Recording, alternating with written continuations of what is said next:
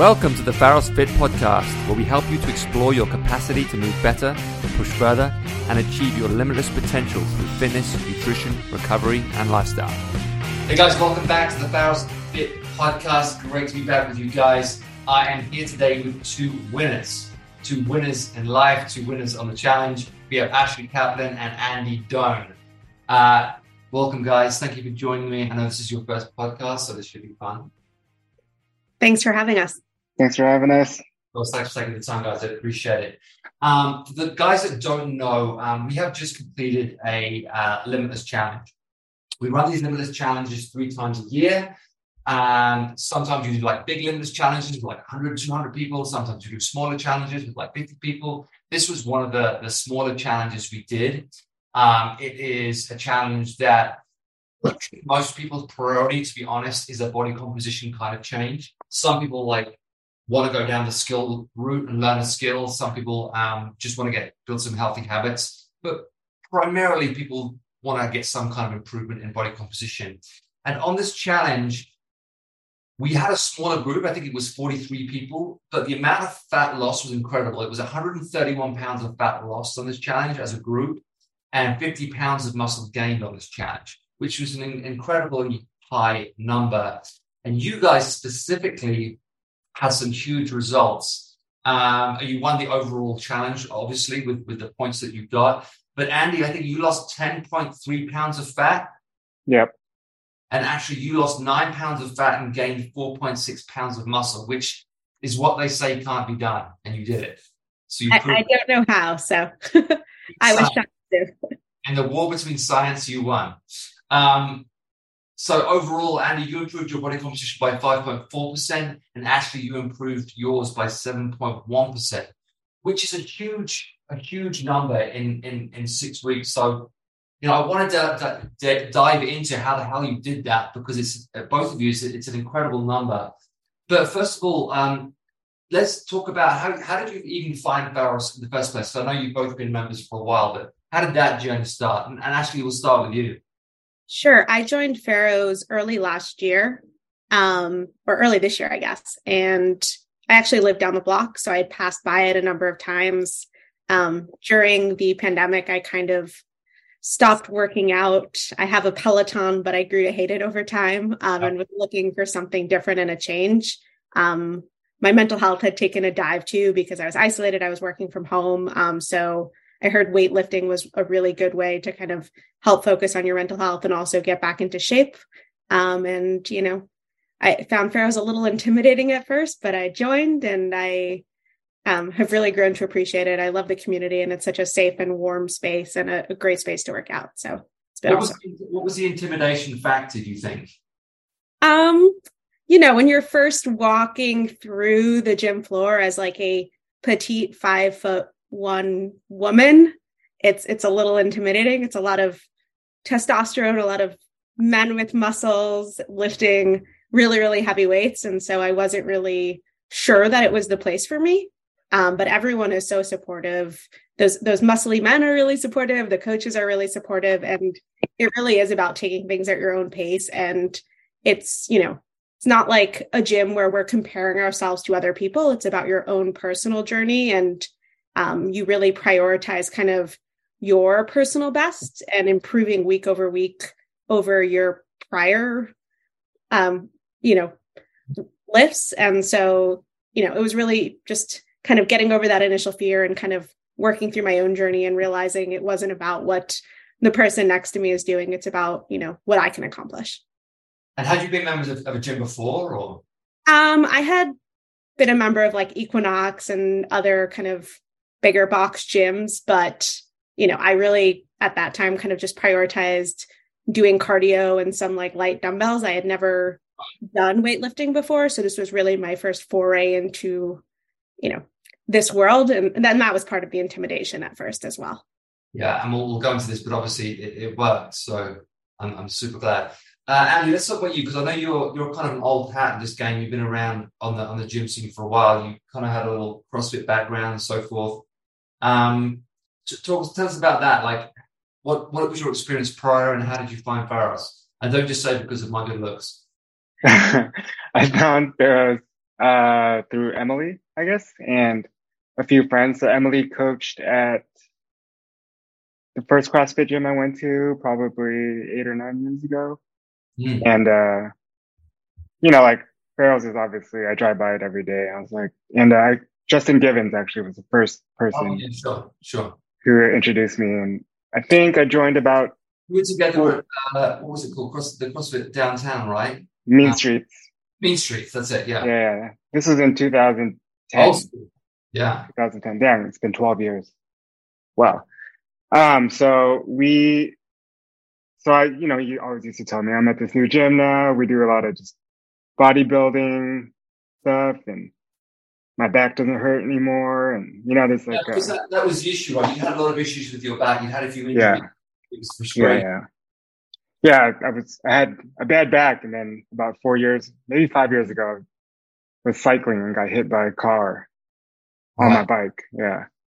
So it was a lot easier just to like kind of still be in shape and not do 315 pound deadlifts for time or something like that, you know? So Yeah. it was, I- it was a good transition. Yeah, and I think that's a big part of it is finding a way. Um, I think sometimes the temptation when we get injured or get hurt is to just not do anything. Um, and Yeah. the reality is a lot of doctors will tell you not to do anything. Um, but you know, it's not it's not stopping working out. It's just finding a different way to work to work out and working around those those kind of problems. Um, specifically uh, with this challenge, what, why did you why did why did both of you want to do this challenge? Ashley, we'll start with you. Um, so I think Andy and I actually both did the last Limitless challenge. That was my first challenge at the gym. Um, and a big part of me doing the last challenge was to get over that intimidation. Um, up until that point, I was mostly doing train and ignite classes and hadn't done a build class. Wow. And so I needed to do something to kind of motivate myself to do that. Um, and so for that challenge, my focus really was just getting into the mindset, learning the skills, um, and building good habits. Um, but after the last challenge, I had a really busy summer. I'm a lawyer. I was in trial um, and kind of fell out of the rhythm. Mm. And so, you know, this challenge came at a really good time where I was like, I need to get back into building healthy habits. Um, and so I signed up really for that purpose, just to, you know, motivate myself and have someone hold me accountable to actually going and working out and tracking my macros and eating well. Um, and so, you know, I don't, I didn't really go into this setting out to win. I had a really busy time this period. I, my mom came in for a week. It was the Jewish holidays. I had a vacation planned with some friends. Um, and then I was in DC for the last week of the challenge. And so um, I really didn't go into this with the mindset of like, let me really try to kill this challenge. Right. Um, it really was just about resetting and getting back into healthy habits and getting back to kind of where I was at the end of the last challenge, as opposed to, um, you know, continuing down this path of making excuses. So that was kind of what brought me to the challenge. And Andy, I, I know you've done a lot of challenges, right? I think this is your fourth or fifth. I think, I think this is my fourth, um, my third ship. And And the first time you've won. yeah, like, uh, I think Ashley and both, uh, me and Ashley got second last time. Hmm.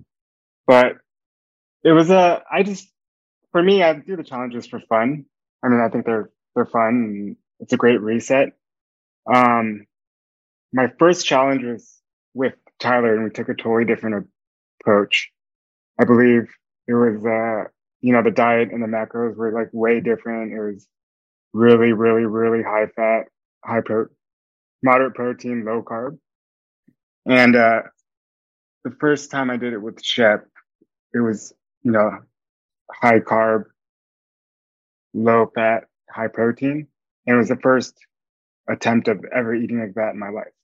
You know, so I was, I think the first challenge I lost like 13, 14 pounds of fat, gained like zero muscle, um, maybe like even lost some muscle.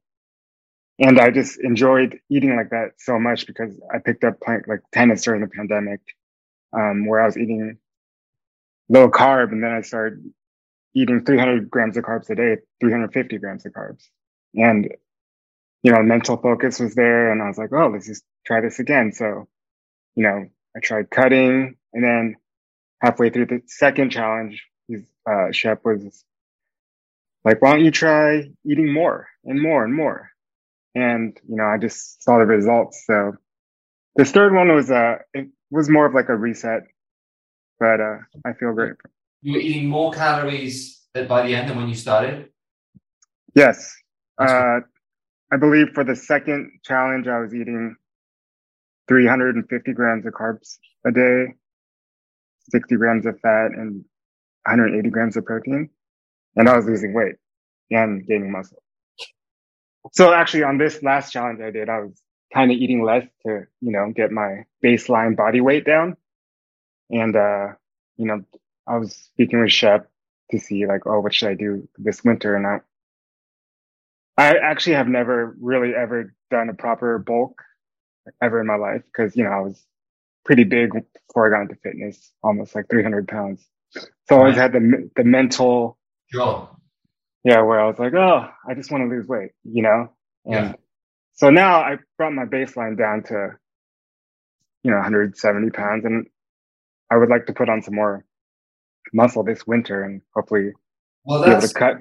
you know that's that's what we always say. It's like you you can't you can't put on mass if you don't have a healthy metabolism because you're just Mhm. like you have to build that healthy metabolism first, which is what we've done. You know Mhm. eat that many that, that amount of carbs, that amount of calories, and losing fat, that must mean you have a great metabolism because you built that, and now you can start to add the muscle onto that frame. And that's why we say like. If you want to get bigger, get lean first. And then once you're lean, once you build that good metabolism, then you can start to add muscle as opposed to just like adding calories and adding fat. So you, you've done it the right way, which is the long way around. So- And I mean, yeah, and like the proper way, I guess people say is like, you know, during the, the winter time is when you really want to bulk, you know? Yeah, for sure. It's it's, it's a natural thing, and like, and I think I think about it from a from an evolution standpoint. You know, that's what we Mm. would have done when winter came around. We would have kind of hibernated a little bit. We would have stocked up on the foods. Uh, we would have been less active. We would have, you know, we would have hmm outside less because it would have been so cold. Um, and we would have we would have put on some body fat potentially to, to insulate ourselves and, and, and keep warm. So I think it's a very kind of natural cycle to, to kind of go into a bulking phase in, in the winter. Um, Yeah. So nice to have that that break, right? That that break of like I've got to be lean, got to be lean, got to be lean. It's all about being lean, and then to suddenly allow your body to take a little bit of a break. So it's if I can a little bit of body fat during this time, it's going to be winter time. I'm going to be cold, bit of insulation on that thing. So I think it's a very healthy position to be in. Um, Ashley, who was your coach on this challenge? Uh, my coach on this challenge was Mia. It was Mia. How how did you how was your guys' relationship with your coaches? Like how much how much time did you spend with them? Did you kind of left your own device a little bit and just reached out when you needed to, or how did that work? Yeah, I would say in my first challenge, my coach was Ruby, and there was a lot more hand holding at that time because I really needed it. Yeah. So, you know, Ruby and I would meet once a week uh, via Zoom, kind of talk through hurdles that I was facing, challenges. One of my biggest issues was macros, and we were kind of constantly tweaking and adjusting those. Um, and then this challenge, uh, Mia and I mostly communicated by email, text, or uh, social media. Um, and she was really there kind of if I had some challenges. So, for example, early in the challenge, when I was going away for a weekend with friends, I kind of asked her, like, what approach do I take? I don't want to, you know, restrict too much, but, um, you know, I know I need to kind of prioritize this and get my workouts in. Like, what do you suggest I do? And she kind of gave me some tips on, you know, research studios early, really set a priority, see if you have a friend that will go with you. And um, I reached out to my friends, and one was willing to go every morning with me. That we were on the trip at seven o'clock in the morning to a fitness studio and get our workouts in. Um, and then she also gave me tips for kind of dining out and going out and drinking, and like that was really helpful. And then just throughout the challenge, just kind of encouraging me and you know making sure that I was remaining accountable and staying on track. Yeah, it's, it's great because you know we all have lives to live. It's not like time can just stand still while we lose fat. You know, we have to go out and do things. So managing in a way that's realistic is, is really important. Like like you said, finding ways, like planning ahead, like realizing your situation is going to change. Okay, how, how does this situation rather than just like going there, finding yourself in a, in a bad spot and be like, oh fuck, what do I do? So I think planning and just being smart with things is just such a big part of it, but also being realistic uh, and not being like, oh, I'm going to go away, but I'm still going to train three hours a day. I'm going to eat perfectly, and I'm not going to go out. Like it's just not going to work that way. And I think that's it's important that when we do these challenges, we bear that in mind. Anything you do has to fit within the framework of your life in a realistic way, rather than it being, you know, it would be lovely if we were all just paid money to lose fat and gain as much muscle as possible. Maybe just like revolve our lives around that. But that's just not, you know, that's not a reality for any of us. Um, Annie, how about you? How did it? Well, I mean, you've done it so many times with Shep. At this point, are you really just like, you know, reaching out to him to ask questions, or? Um, I kind of told him. So halfway through the second challenge, uh, he adjusted my macros to, I guess, cycling. Where on off days, on days. What? because I was playing so much tennis uh, and I still play t- so much tennis. And, you know, one day I'll burn 4,500 calories and then the next I'll do build and burn 2,500. So right. like had, being able to like cycle in at night, cause I, you know, I usually play at six, seven in the morning. Yeah. So, you know, learning things like, oh, if you can't eat breakfast that morning, have you know, 100 grams of carbs for dinner to fuel you up for the morning match. So like it was things like that, you know, Shep would kind of guide me through it. But by the third challenge, he's, he's like, oh, you know what you're doing. Here's kind of your baseline. Yeah. And yeah. Yeah. Yeah. And that's, that's, so for the people listening who don't know, when you, when you carb cycle, you'll have high days, you'll have low days, and sometimes you'll have medium days. Yeah. And the general rule is, of course, the more activity you're getting done in that day, the higher your carbohydrates are going to be and that's a really smart way of doing it. Uh, and I think um, you know a lesson a lot of people learn when they do the challenge is it's really about daily activity. It's not just about like the hour in the gym or the hour and a half in the gym. It's about being more active in your daily pursuits, like walking when you can, running when you can, doing stuff like tennis, playing games, just being generally more active, walking more. We talked about this a lot. Um, the difference it makes when you just walk everywhere and just be more active throughout the day. When it comes to body fat percentage and general body composition and general overall health, it's a huge, huge factor. You know, I've seen a lot of people over the years that they go to the gym for an hour a day for, for a year and nothing changes. Like literally nothing changes because everything outside of that one hour is terrible. Like they eat badly, they don't, they just they go to the gym and they go home and they sit down for the rest of the day. Uh, and it just doesn't work because that's not how we're designed. We're designed to be creatures that move um, and active. So, well, I mean, for me, I saw where the the Whoop. Yeah. And I've been wearing it for three years now. So you really, I really get to dial it in and see my average weekly burn. And you know, like I'm I'm a data nerd, so I just like to like I'll actually sit down and break it down and say, oh wow, I burned an average of 3,800 calories a day for this week. Yeah. Yeah, and like you know, some there's when I'm here in LA, there's days where it's like, oh, they're pretty moderate. But you know, like when it, we were for the pandemic, we were in Joshua Tree, working on the house a lot, and we were just you know out and about, just moving things and shoveling dirt and gravel, like a ton of gravel. And uh, you know, those days I'd just be moving around, and it was an easy 4,500 calories. I'm like, wow, you know, like I'm not even playing tennis. And, I'm sure you experience it setting up mats and moving gym equipment.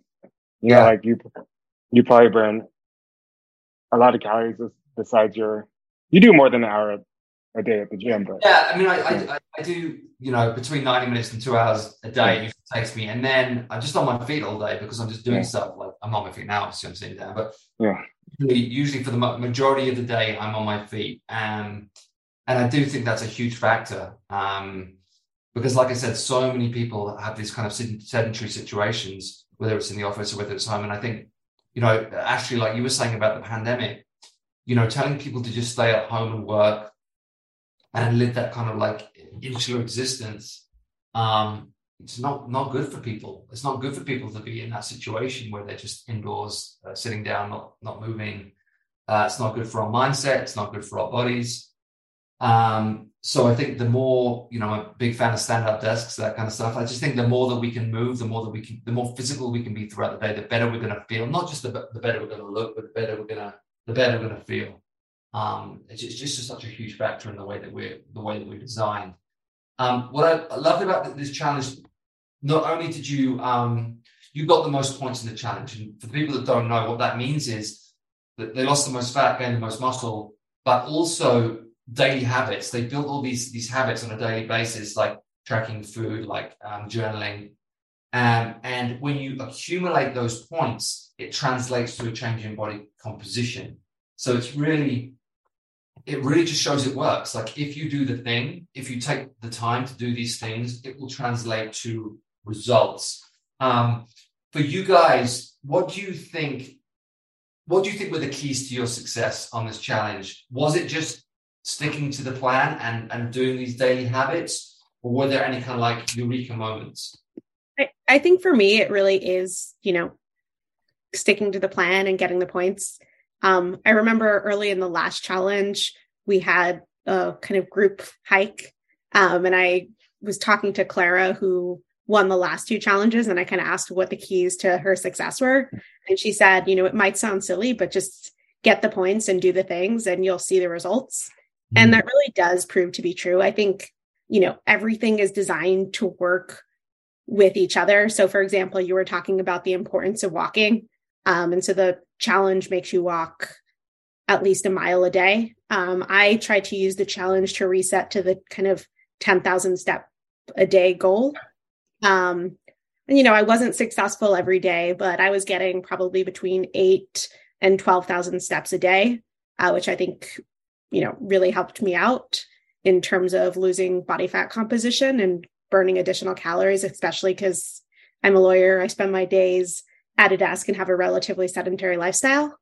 Mm-hmm. Um, you know, the other things like you get a point a day for posting to social media, which might seem stupid, but I think it's actually really helpful in terms of accountability because yeah. it makes you kind of do those, do the things, right? Like my friends might be annoyed that I'm posting gym posts every day and they think my personality now is like the yeah. gym person. Yeah. But they also expect expected me to make a post. And so kind of bringing other people in your world into what you're doing so that they can support you and encourage you, I thought was really helpful and useful. Journaling also, like I'm not a re- very reflective person, um, but I think the journal is helpful in terms of early on it's kind of geared towards setting up good habits and also kind of making you think about why am i doing this challenge? Why do these things matter? Um, and i don't always take the time to kind of internalize things. And it's not all about you know getting good results at the end of the day. A lot of this has to do with things that we've internalized over time so one thing you were talking about was kind of you know building fat and building muscle and you know being a woman that grew up in the 2000s, it really was all about getting lean. You know, I really did always focus on cardio because that was kind of a safe place and a place where you knew you would get kind of the body type that you were wanting. Um, so for me, a lot of the challenge was that the number on the scale doesn't necessarily move as much because when you're getting muscle, obviously that scale number isn't coming down. And so I had to kind of readjust my mentality of like, what my ideal weight is because it's not about a number on the scale, it's about the overall body composition. Um, and so all of those things and all of the elements of the challenge put together, I think really set me up for success, both in terms of, you know, succeeding in the challenge and then also kind of forward looking, like, why am I doing this and what are my ultimate goals? Yeah, that's a really good point. And I think, um, you know, a big part of why the challenge is successful is because once people use the use the InBody and can physically see, okay, we can see your skeletal muscle mass here, we can see your body fat mass here. What this means is if we can add lean muscle tissue, we can increase your metabolism, which means you can eat more calories, which means you'll lose fat more, more readily. And once you kind of comprehend that, and once you kind of understand that, you know, constantly being in a caloric deficit, constantly doing cardio doesn't translate to a healthy metabolism. Once you understand that, it kind of makes the journey, you know, easier because it's like, oh, I understand now. You know, I think if you don't go through that process, you know, a lot of women will go into it will think, well, what's just going to make me bulky? So why would I do that? I'm just going to do cardio because that's going to get me lean. um, because they're just going into it ignorantly, basically, um, because you just don't understand, you know, the, the, science of it. And once you do understand that science and you understand the value of lean muscle tissue, and you don't look at it as like, but I don't want to look like a bodybuilder. It's very, very, very, very hard to look like a bodybuilder. One thing. It takes an extreme amount of effort, extreme amount of calories, and extreme amount of uh, you know dedication. So you know a lot of a lot of people that go into it with with this preconceived idea about what weight training does, what it does to your body, and what the results are. You know, if you just break it down to the, the most basic kind of elements, it's like this is the reality, this is the truth, this is where we're at right now, this is what we can do if we do X, Y, Z. Um, I just think you know if you start from that process, everything from that point becomes a lot more positive and a lot more kind of rewarding because you can kind of just see the process, you can just see it see it working. Um, Andy, what about you? What were your kind of like keys to success this time? Um, I think the main thing is having a partner like in your household that's also doing it with you. Um, yeah. and just, you know, yeah, doing everything like rolling out, showing up. Well, showing up is number one. And then having something that I enjoy doing, which is tennis. Uh, just kind of really diving deep into that um, and having fun. Just yeah, yeah, having fun. That's, that's, such an important part of it. Like if you don't enjoy it, yeah, do it. Like no matter no matter how much you want it, if it's just dull and boring, you're just not going to do it. And I think you're right. Having people in your corner is so important. Having a good uh, network of friends or relationships, whatever it is, having being around good people. I talked about this in a couple of podcasts ago like you become who you hang around. Like if you mm-hmm. hang around people who have like healthy habits and are eating healthy foods and that they're, being active themselves, it makes your job so much easier. Did you guys um, cook your own food? Did you do a meal plan or did you? Well, yeah, I was just going to say that. So I enjoy cooking. Uh, the we had catered fit up until this challenge. Uh, so we had like meal preps and all the macros were on there, so it was a lot easier. But uh, we canceled it because you know we was like, let's try um, doing our own meal preps, and you know we could have gone the route of let's just cook ten pounds of broccoli, ten pounds of chicken breast, and you know break it all up. But we were so used to having pretty good meals. The cater fit meals were pretty tasty. So, you know, we got creative and you know made it enjoyable and we're still doing it now. We still weigh out all our food, you know, like not all of it. Because you were doing it together, again, it makes it a lot more kind of rewarding and a lot more fun. Uh, Ashley, yeah, so for me, the macros is probably one of the most challenging parts. Um, I'm a pescatarian, but lean vegetarian. And so the first challenge, I tried really hard to kind of meet high protein goals by early on in the challenge, eating a lot of kind of fish and eggs and things that I wouldn't normally eat. And I just like burned out in like the first week because that wasn't my normal diet. Mm-hmm. And so I had to kind of figure out how to make the macros work for me. Um, and Ruby was really helpful in that in kind of helping me make easy switches and swaps. So, for example, instead of eating pasta, I now eat red lentil pasta, which increases the protein. Um, I ate a lot of like Banza mac and cheese um, and would supplement with additional like protein by adding more cheese to it because my fat was so low to begin with. Um, a lot of protein powder, a lot of like pre-made shakes, uh, protein cereal. So I really just kind of increased my protein a lot through supplemental sources and then made some kind of healthier shifts. So for example, my diet was like very carb heavy even when it came to protein before. So I would eat a lot of like beans with like rice as my main meals. And then by tracking macros, I realized kind of how carb heavy that was. And so it allowed me to make cuts there that I wouldn't have otherwise kind of thought about um, if not for kind of having to go through the process of tracking macros.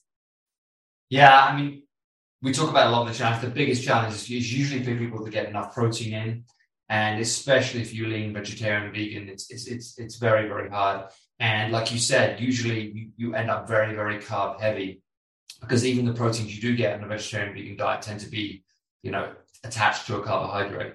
Um, so those numbers creep up, uh, creep up quickly.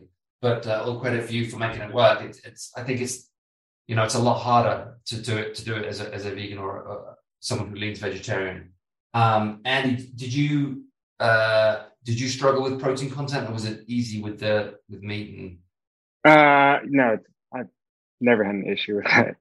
Um, I I mean, yeah, I never had an issue with. I had an issue with carbs, you know, because like mentally, you're just like. Yeah, I think a lot of people are in that in that situation, you know, because we have such a there has become such an attachment to like, or, or you just associate with carbs with gaining fat, like you, you, you just mentally do it because truth is, like we talked about before, for some people it is it is a problem. If you if you have an unhealthy metabolism, if you're not eating enough protein and you are eating too many carbohydrates, then you will gain fat. Like that, that's that's a reality. But that doesn't mean carbohydrates are inherently bad for everybody all the time. You just have to be, you know, smart with it.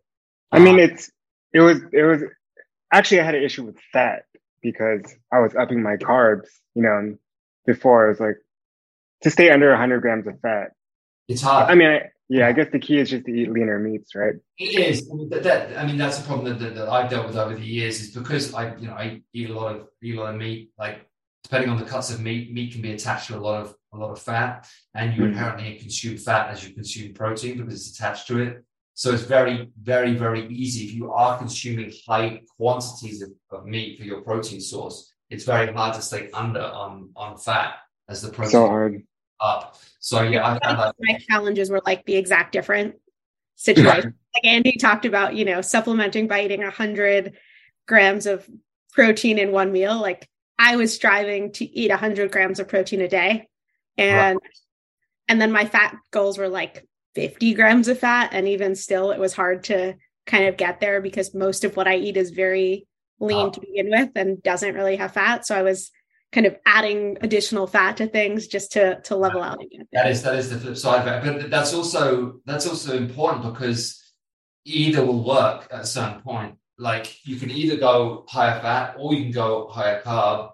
Um, but both will work because really, as we know, it's, it's, calories at the end of the day that make the big difference. As long as the protein stay stay where they need to be or in the right ballpark, you can kind of play a little bit with fats and carbs um, and, and, kind of whatever suits your lifestyle is going to be the, the thing that, that works best.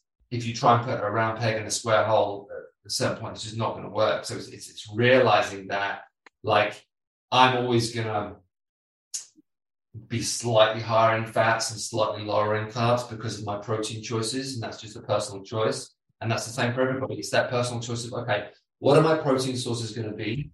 And what are they going to be attached to? Because that will pretty much dictate whether you're going to be higher in fat or higher in, carbohydrates. And obviously you both find a way to make it, you know, make it work and make it, make it successful. Um, you talked a little bit about this, um, but what were your guys' major obstacles on this challenge? For me, I think it was well, vacation. Like I think I went on a couple weekend camping trips, but it was just something we had to deal with. Like, oh, let's just bring our own food, you know. And we actually brought the scale with us and kind of weighed everything out and pre-did our meals. And yeah, I actually find with with camping, it can you can actually eat pretty healthy if you when you camp because you know, you usually have to keep things pretty basic. You know, you're not yeah. eating a lot of like fancy sauces or anything. You're just like basically cooking like a very basic meat and a very basic like rice or whatever. Um, so I don't think, yeah, I think like a luxury holiday is a lot more difficult. Yeah, yeah. Than a camping trip. Yeah, and that's like that's kind of what happened in between the last challenge and this challenge. You know, we had a bunch of luxury, you know, like Mexico trips, and then you know I got COVID, and it's really hard to like there's just so many hidden calories when you're eating out, especially when you know you're in Mexico and you're just like, oh well, here's a serving of rice, and you look at the serving of rice, and it's actually three servings of rice, you know, and that's like yeah, and it's it's always difficult with the oils and the you know everything they, they put in it in restaurants, and you don't really know. Um, so when, when you're when you're trying to be aware of calories, and you're you're basically guessing at a certain point. Like I don't know what the hell's in this thing. Like I don't know what's in the sauce. I don't know what's right because they do usually add, you know, oil and, and, and sugar and salt, all these things to make it taste better. Like because they want you to have a good taste. Mm-hmm. And usually that taste experience is at the expense of calories because I don't give a fuck about calories. It's like and then that that mixed with obviously a glass of wine or two. Right. Yeah. Margaritas, glass of wine. And like I don't drink a ton, so I mean, and I feel like I'm getting older now, but two or three glasses of wine, I definitely feel it the next morning. Oh, And then, yeah. and then yeah, and then you just like obviously you want to eat something that's unhealthy when you're not feeling Right. great. or forcing yourself to work out the next morning when you've gone out the night before drinking and Yeah. your 30s and you can't recover like you used to. So, yeah, I mean, I think my challenges were the same as Andy's. I had a lot of, I had visitors in town. I had a number of trips. I had a work trip and like they weren't trips where I could really bring my own food. They were all on the other side of the country. And so just kind of trying to get through it and eat the best I could. Um, and I think, you know, learning to make smart choices at restaurants and Mia really helped me with that kind of, you know, picking the more simple things on the menu and realizing like just because it's on the plate, you don't have to eat all of it. So if they give you a ton of rice, kind of when the, when it comes out, kind of mentally portioning it in your mind beforehand, saying, I'm going to eat this much. Um, I, found that to be really useful. And, um, and then also knowing like when you could, you know, have a cheat meal. And I don't like to call them that, but like, you know, if I'm on vacation, like for a weekend, I can have, you know, two more lavish dinners as long as I make healthier choices early in the day and make sure I get in my workouts and I'm getting in steps. Um, so not having such a rigid mentality about it. Um, Right. I thought doing the challenge, obviously, during this time was going to be really, really difficult and kind of set me back. But I think it actually was helpful because this, like you said earlier, it's real life.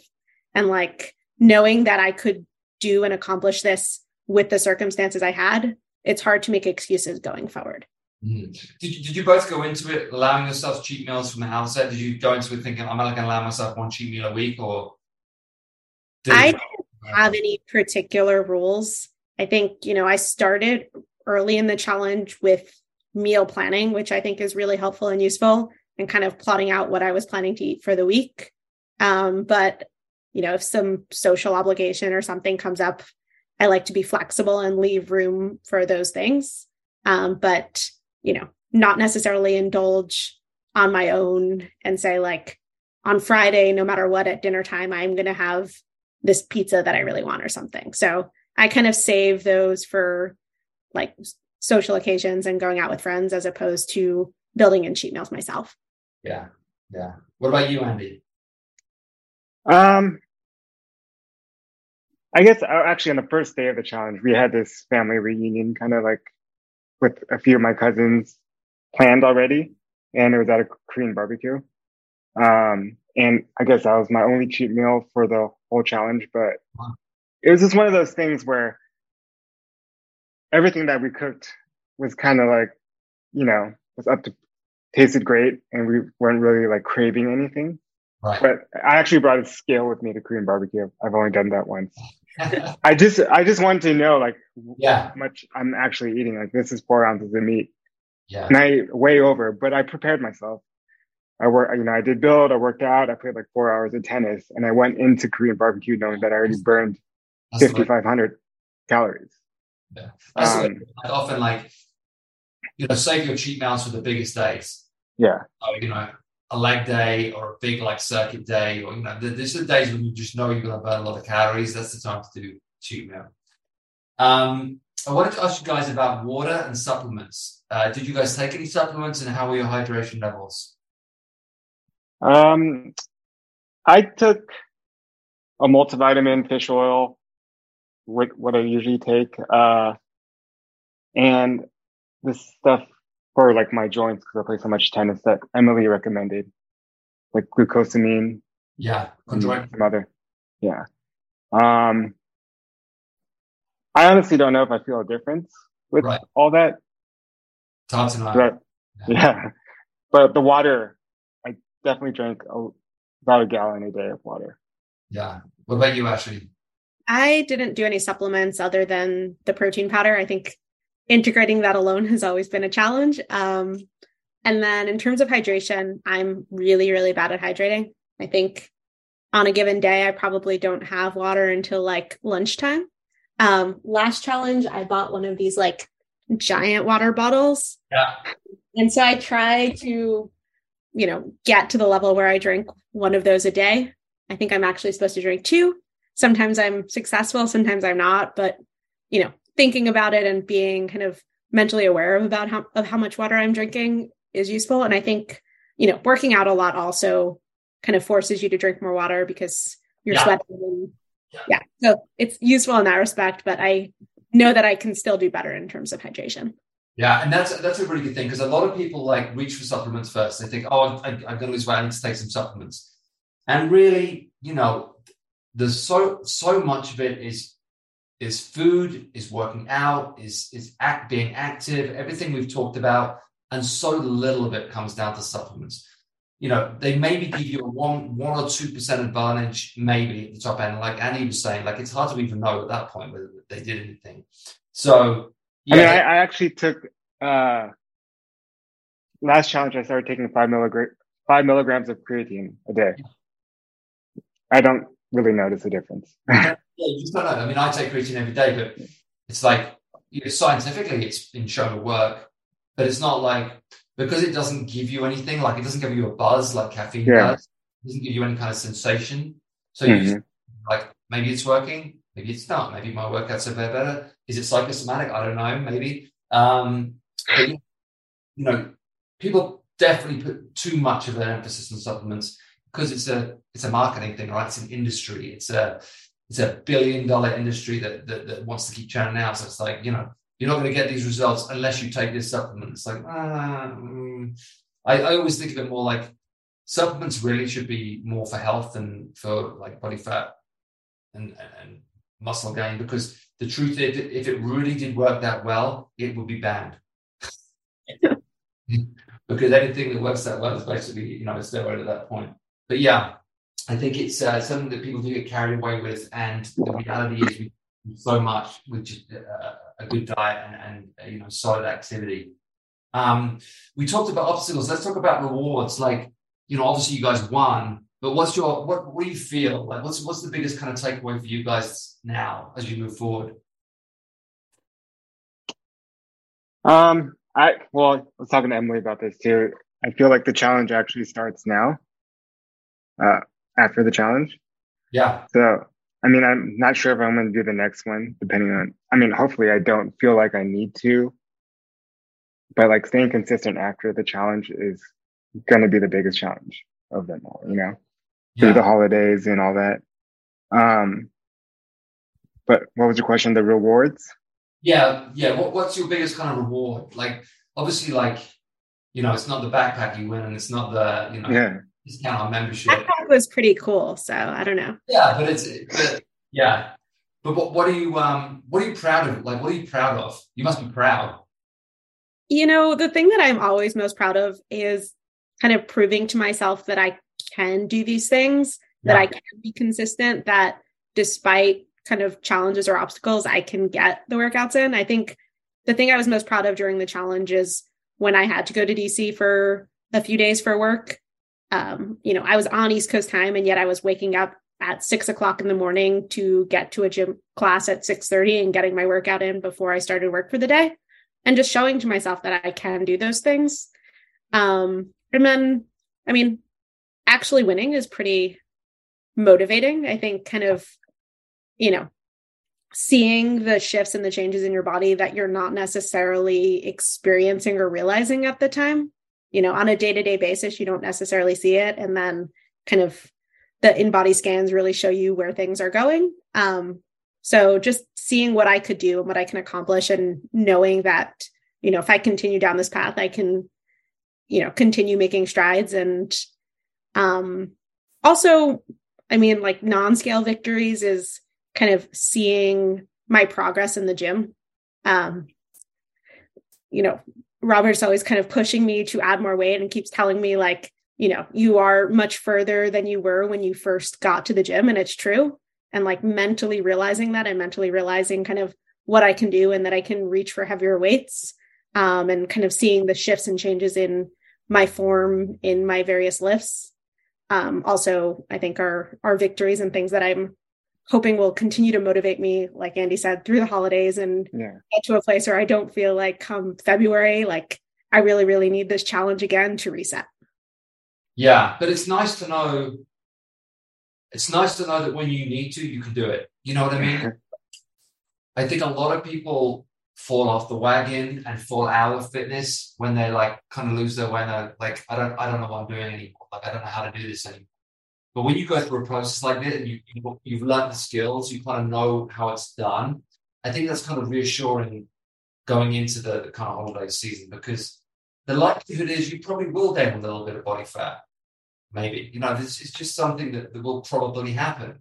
But the, the key thing is to not let it like take its toll on you mentally and be like, oh my god, this is a disaster. I'm destroyed. It's like it's okay. It's going to be okay. Like I know that I can change things around. I can, you know, when it's time to stop, it's time to stop, and then you, kind of move on to the next phase.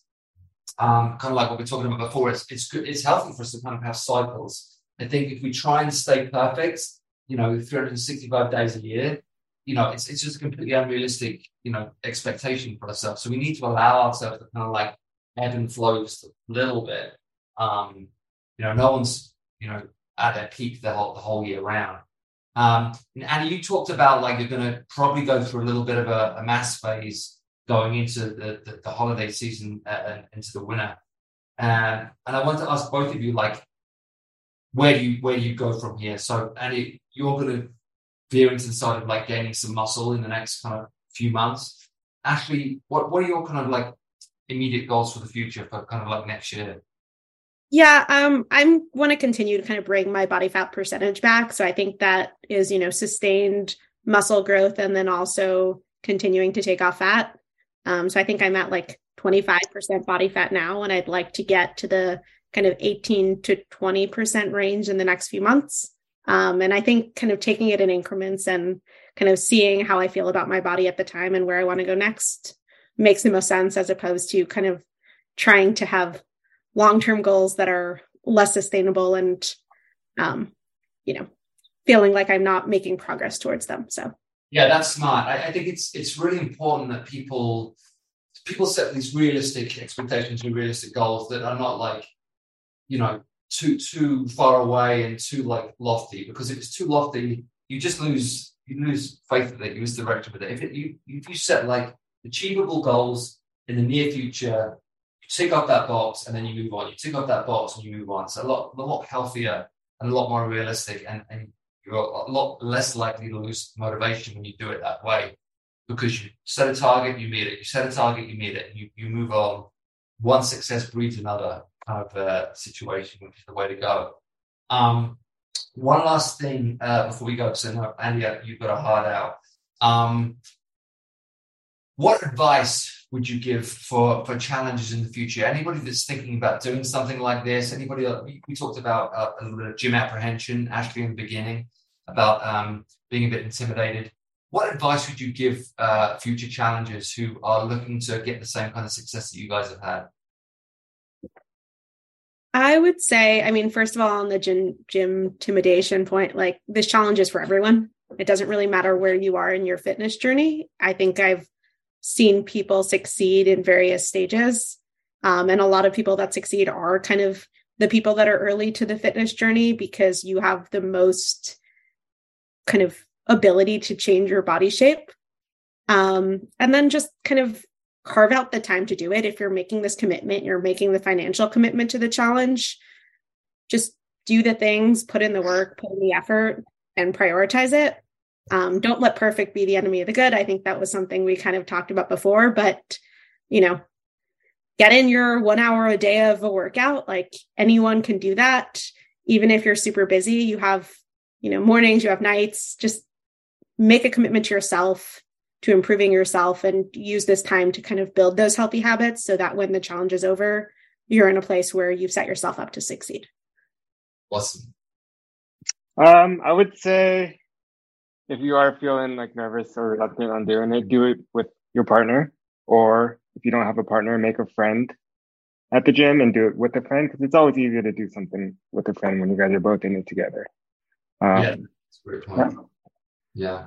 Yeah, because we talk a lot about community, but if you can make that, you know, we have the community as a whole, but then mm-hmm. when you have a close knit circle as well, it can be really helpful when you're trying to do something like this. Um, we all need the positive voices around us. Uh, guys, thank you so much for joining us today. Um, congratulations again. Super proud of you guys. Amazing results, amazing achievement. Um, I look forward to seeing where you guys uh, go next year, and I'm sure you will help other people um, achieve similar success that, that, that, you guys have had when they when they ask you, because you know you are now authorities on this subject. So possibility to pay it forward. Uh, guys, if you like this uh, podcast, please subscribe to the YouTube channel. Please subscribe to the podcast. Please like, please share, all that good stuff. It's really helpful for us as a business. and just helps us grow and helps us stay alive. So um, thanks for listening today. Thanks for tuning in. Thanks again, guys. You guys are awesome. And I'll see you in the gym.